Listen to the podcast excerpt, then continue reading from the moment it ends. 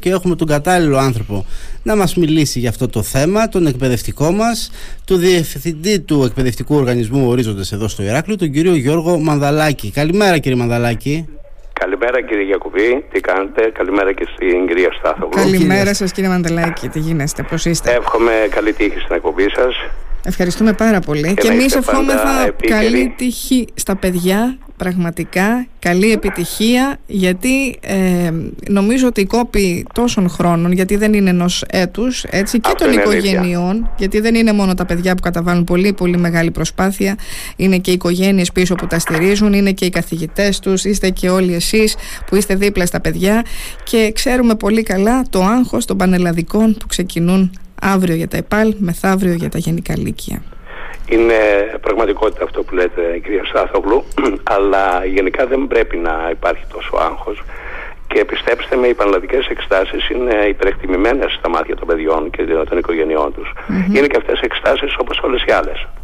Αυτό προσπαθούμε στους ορίζοντες να περάσουμε στους μαθητές μας είναι ότι στη ζωή τους έχουν δώσει ήδη πάρα πολλές εξετάσεις είτε ενδοσχολικές είτε για πτυχία άλλων γλωσσών, αγγλικά, άλλο, air proficiency και όλα αυτά. Έτσι ακριβώς είναι και πανελλαδικές εξετάσεις.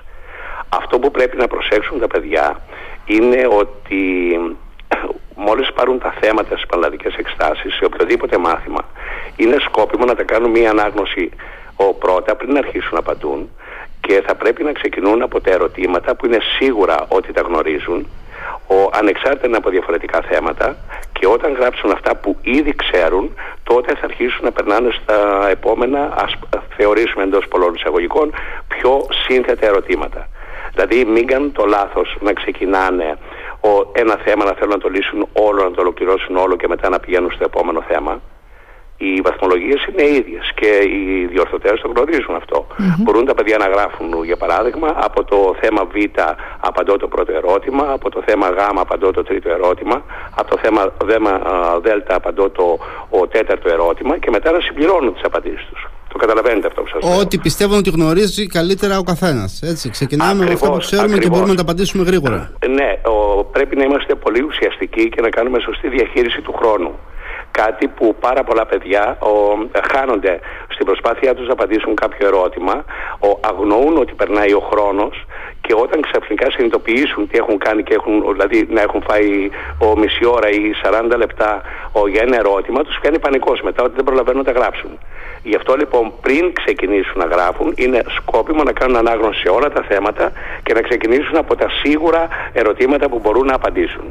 Και κάτι άλλο που θέλω να τονίσω εδώ στα παιδιά που προλαβαίνουν ακόμα να κάνουν τις τελικές τους ε, επαναλήψεις ότι τα μόρια που πιάνουν από το πρώτο θέμα που είναι 25 μόρια ναι. με άριστα το 100 είναι πολύ πιο εύκολο να γραφούν από ότι από το τέταρτο θέμα και το πρώτο θέμα γιατί το λέω αυτό γιατί στο πρώτο θέμα είναι η θεωρία τους είναι πολύ πιο εύκολο ο, ένα παιδί να πάρει τα 25 μόρια 5 δηλαδή στα 20 ο, στην κλίμακα του 20 παρά ο, να αρχίσει να λύνει τις ασκήσεις στο τέταρτο θέμα. Γιατί πολλά παιδιά ποντάρουν στην κρίση τους ότι μπορούν να λύσουν ασκήσεις και δεν έχουν δώσει ιδιαίτερη έμφαση στη θεωρία.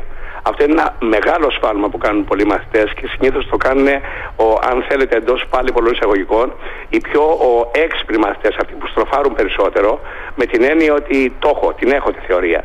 Τη θεωρία δεν την έχει κανείς αν δεν καθίσει να τη διαβάσει επισταμένα γιατί μία λεπτομέρεια να χάσει, μία ο, έννοιας, ειδικά στα μαθηματικά μιλάω ή στη φυσική ή στη χημεία, ο, αλλά ακόμα και στην έκθεση, μία έννοια να μην έχουν κατανοήσει πλήρως μπορεί να χάσουν πάρα πολλά μόρια.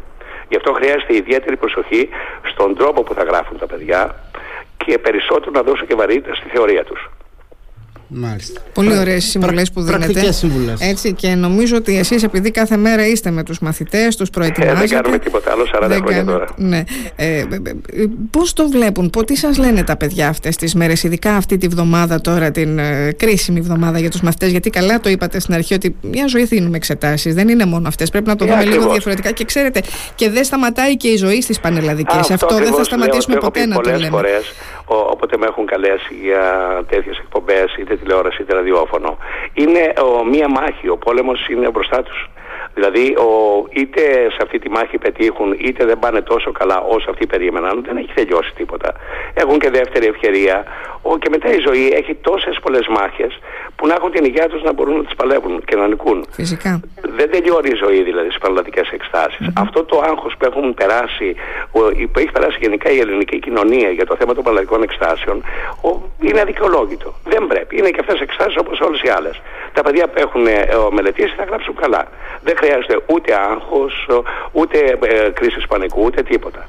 Η συμβουλή που θέλω να δώσω στους μαθητές, αν και δεν μου αρέσει γενικά το να συμβουλεύω, τη γνώμη μου θα πω στους υποψηφίους, αλλά και στις οικογένειές τους, είναι αυτές τις τελευταίες μέρες να είναι πάρα πολύ ήρεμοι και οι γονείς να διατηρούν μια ηρεμία μέσα στα σπίτια τους.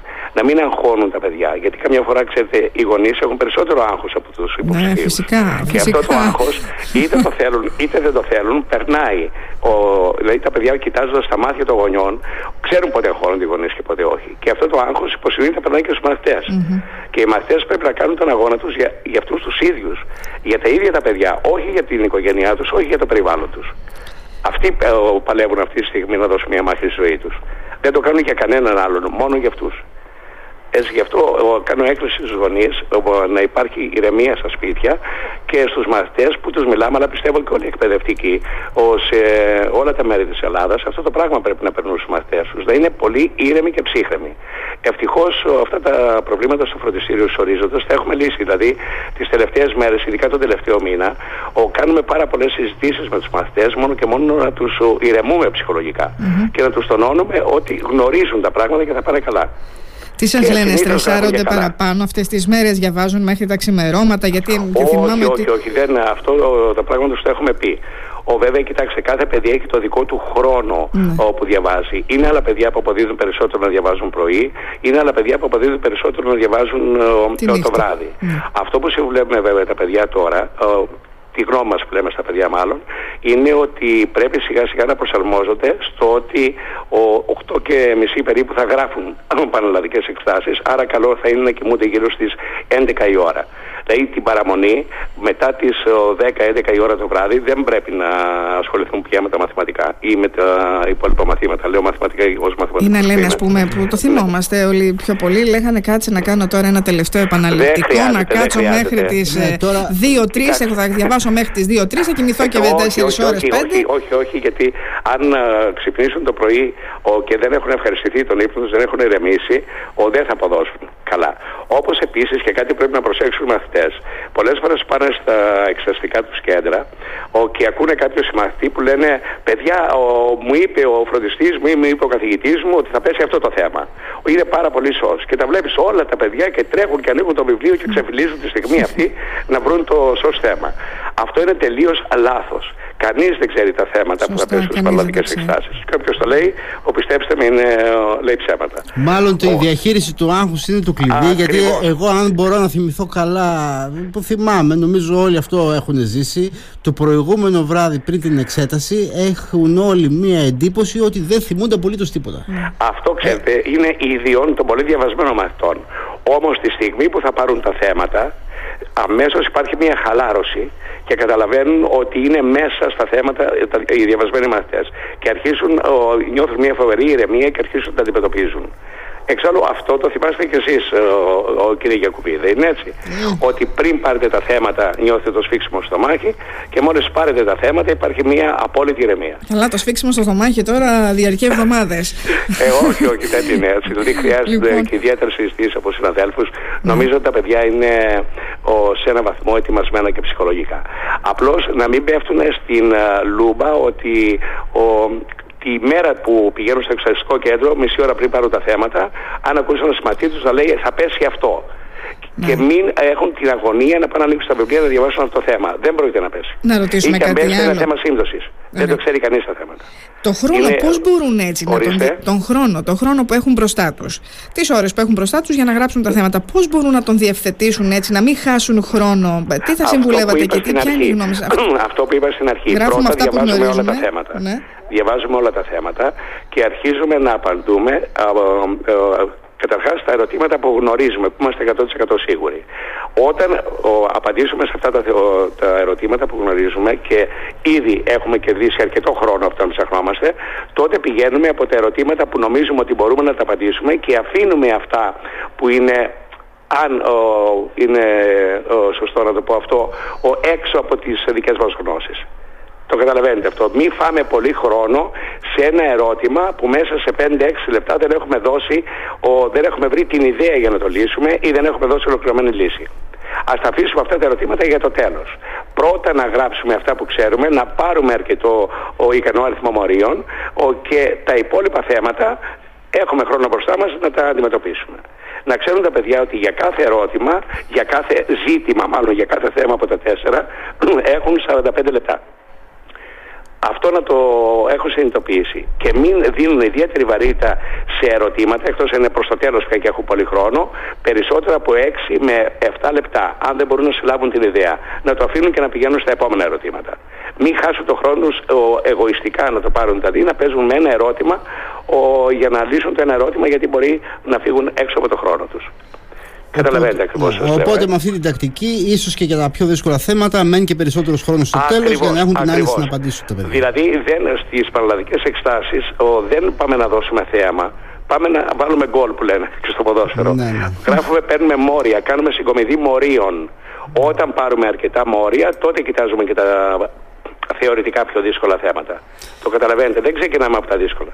Ωραία. Ξεκινάμε από αυτά που ξέρουμε ήδη. Λοιπόν, να πω εγώ τώρα ότι με τον κύριο Μανδαλάκη και με τους ορίζοντες θα επικοινωνούμε καθημερινά από αύριο. Βέβαια, όχι εμείς γιατί είμαστε πολύ πρωινοί εμείς. Στις 12.30 περίπου που θα έχουμε εικόνα και από τα θέματα που θα τα έχετε αναλύσει κι εσείς. Θα σας, ε, κάνουμε, Ε, θα σας κάνουμε ένα τηλεφώνημα κάθε μέρα θα μας δίνετε, θα συνομιλείτε με τον συνάδελφο του Βασίλη το Σπυριδάκη, θα μας δίνετε μία εικόνα για το πώς ήταν τα θέματα, του βαθμού δυσκολίας, ε, τι θα πρέπει να... πώς αναλύονται εν πάση περιπτώσει τα θέματα, αν ήταν κάποιο ε, που ήταν επικίνδυνο, μια παγίδα. Λοιπόν, Ελπίζω θα έχουμε καθημερινή πάνε... επικοινωνία. Θα μας, ναι, ε, φυσικά. Ελπίζω βέβαια να πάνε όλα καλά, να μην έχουμε κανένα πρόβλημα με το σερβερ πάλι ναι, του Υπουργείου ναι αλλά πιστεύω ότι θα έχουν ε, λάβει γνώση τώρα μετά από. Μακάρι, γιατί είδατε τι έγινε χθες και προχθές με την Τράπεζα ε, Θεμάτων. Το είδα αυτό, το είδα αυτό. Εντάξει, αυτές είναι τώρα, τι να σας πω κι εγώ, δεν είμαι τεχνικός, δεν μπορώ να ο, ξέρω πάνω σε αυτό το θέμα, αλλά πρέπει να υπάρχει πρόληψη πάνω Υπάρχει σε πάντως διαβεβαίωση, για να το πούμε και αυτό και να καθησυχάσουμε λίγο και τα παιδιά, ότι το σύστημα μετάδοσης των θεμάτων των πανελλαδικών εξετάσεων είναι τελείως διαφορετικό και ανεξάρτητο από τα θέματα αυτά που είχαμε με, τη, ε, ε με την ε, αυτό είναι αλήθεια. Τράπεζα Θεμάτων και τις προαγωγικές εξετάσεις. Οπότε αυτό να τους ναι, καθησυχάσει... ότι δεν θα έχουμε τέτοιο πρόβλημα. Αλίμονο, αλίμονο είναι δοκιμασμένο χρόνια αυτό το σύστημα. Ε, ναι, δεν λειτουργεί. πιστεύω τώρα. Πρέπει να υπάρχει υπάρχει μεγάλη κακεντρέχη από κάποιους για να δημιουργήσουν τέτοιου είδους πρόβλημα. Και αν έχουμε θέμα, έχουμε μέχρι τώρα η εμπειρία έδειξε ότι έχουμε κάποιες καθυστερήσεις λίγο λεπτών τα οποία δεν υπάρχει λόγος να μας ανησυχούν και να μας Όχι, όχι, όχι, Παναγία μου, εντάξει, αλίμονο τώρα, αλίμονο. Και 10-15 λεπτά να καθυστερήσουν τα θέματα δεν χάλασε ο κόσμος. Εξάλλου αυτό συμβαίνει. Ο 40 χρόνια είμαι στην πρώτη γραμμή φροντιστής. Ο 40 χρόνια μπορεί να συμβαίνει αυτό, να έχουμε καθυστέρηση 5-10 λεπτών, αλίμονο ας πούμε. Δεν είναι προβλήματα αυτά. Δεν είναι.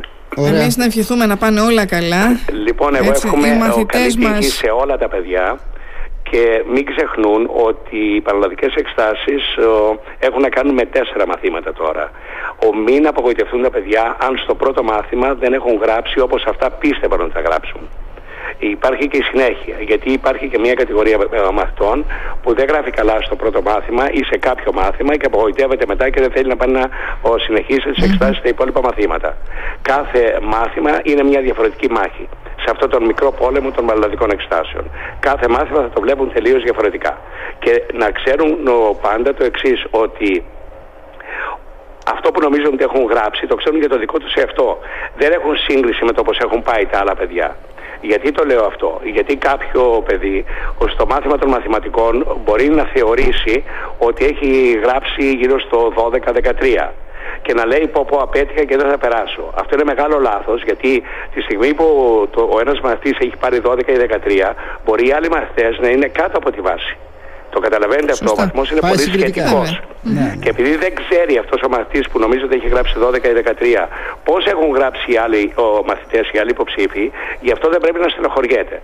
Πρέπει να δώσει όλα τα μαθήματα τελείως ανεπηρέαστος από το πώς πηγαίνει στο ένα ή στο άλλο μάθημα και στο τέλος θα κάνουμε ο, το άθροισμα και θα δούμε τα μόρια που πιάνει. Αυτή την εικόνα θα μας δίνετε κάθε μέρα, κύριε Μανδαλάκη, θα μας εξηγείτε τα θέματα. Ακριβώ. περίπου, γιατί εγώ επικοινωνώ και οι ορίζοντες δηλαδή, το φροντιστήριο, επικοινωνούν και με άλλα φροντιστήρια σε όλη την Ελλάδα και ξέρουμε γενικά πώ έχουν πάει οι μαθητές σε κάθε πόλη. Οπότε μπορούμε να βγάλουμε αμέσως μετά το πέρας των εξτάσεων στο συγκεκριμένο μάθημα, μπορούμε να βγάλουμε ο, κάποια στατιστικά στοιχεία, πόσοι τη εκατό έχουν πέσει κάτω από τη βάση και πόσοι είναι πάνω από τη βάση. Αυτό σε ένα μεγάλο βαθμό μπορούμε να το ξέρουμε. Όχι στο 100% αλλά μπορούμε να ο, καταλάβουμε ακριβώς τι γίνεται σε όλη την Ελλάδα. Κάτι που δεν ξέρουν τα παιδιά. Γι' αυτό δεν πρέπει να απογοητεύονται για το πώς πάνε, πάνε τα παιδιά στο κάθε μάθημα. Επειδή δεν έχουν στατιστικά στοιχεία για το πώς πήγαν τα άλλα παιδιά στο το μάθημα. Σωστά. Ναι. Συγκεκριμένη εικόνα λοιπόν από αύριο. Ακριβώς. Καλή επιτυχία στα παιδιά και από αύριο 12.30 θα έχουμε πρώτη εικόνα ε, εδώ το μεσημέρι στο Radio Me. Μάλιστα, κύριε Γιακοβή. Στη διάθεσή σας πάντα είναι οι ορίζοντες και πάλι καλή τύχη σε όλα τα παιδιά και μην αγωνιούν, να γελούν πάντα, μην τους φύγει το χαμόγελο από Όχι βέβαια, όχι βέβαια, δεν σταματάει τίποτα εκεί. Στις πανελλαδικές δεν σταματάει τίποτα, ξεκινάει. Η προχωρά μπροστά. Έτσι ακριβώς και να ξέρετε, δηλαδή, εμείς πιο μεγάλοι τα γνωρίζουμε, αλλά να λέμε πάντα ότι ε, είναι μία εξέταση, δεν είναι τίποτα. Ε, είναι μία εξέταση. Και ποτέ δεν ξέρεις το παρακάτω και ποτέ δεν ξέρεις. Ναι. Πιστέψτε με, προσπάθησα να της βγάλω αυτό το άγχος. Δηλαδή σε κάθε εξέταση σίγουρα υπάρχει αυτό το σφίξιμο στο μάχη, ο, αυτή η, η αγωνία. Αλλά δεν είναι τίποτα. Μετά που βγαίνουν τα παιδιά από τις εξετάσεις, αν θέλετε με μια ηρεμία λένε καλά για τόσο απλά θέματα παλεύαμε όλα αυτά τα χρόνια. Ναι, ναι Καταλαβαίνετε. Ναι, ναι, δηλαδή ο, γυρίζει τελείως ανάποδα μετά αυτό το πράγμα. Σωστά. Και το παρακάτω τη ζωή δεν το ξέρει ποτέ κανένας. Ακριβώς. Δεν είναι οι πανελλαδικές, είναι το πρώτο σκαλοπάτι. Ε, Έχουμε ακόμα σκαλοπάτια να ανεβούμε. Δεν είναι ούτε καν το πρώτο. Τα πρώτα είναι από τις πρώτες εξετάσει που δίνουν στο δημοτικό ή στα αγγλικά τους ή οτιδήποτε ας πούμε. πραγματικά στατιστικά σκεφτείτε πόσες εξετάσει έχουν δώσει τα παιδιά πριν τις πανελλαδικές εξετάσεις. Πάρα πολλές εξετάσεις. Γιατί δεν αγχωνόταν σε αυτές και αγχώνονται τώρα. Mm. Περισσότερο είναι ένα μύθο οι πανελλαδικέ εξετάσεις. Δεν πρέπει να φοβούνται τα παιδιά αυτές τις εξετάσεις. Κανείς δεν χάνεται. Αυτό να θυμόμαστε πάντα. Α, αυτό είναι το μόνο σίγουρο. Έτσι. Λοιπόν, σας ευχαριστούμε πάρα ε, πολύ. Έτσι κι αλλιώς θα σας ακούμε καθημερινά. Λόγω των πανελλαδικών θα είστε εδώ στο ραδιόφωνο μας και θα έχουμε την ευκαιρία. Και εγώ θα πάω πάλι να λύνω απορίες στους μαθητέ, στους λοιπόν. κάτω. Λοιπόν, να είστε καλά. Καλή, καλή σας μέρα. Ευχαριστούμε πολύ. Ο Γιώργος Μανδαλάκης από τον εκπαιδευτικό οργανισμό Ορίζοντας Ηρακλείου. Αυτό ακούσαμε.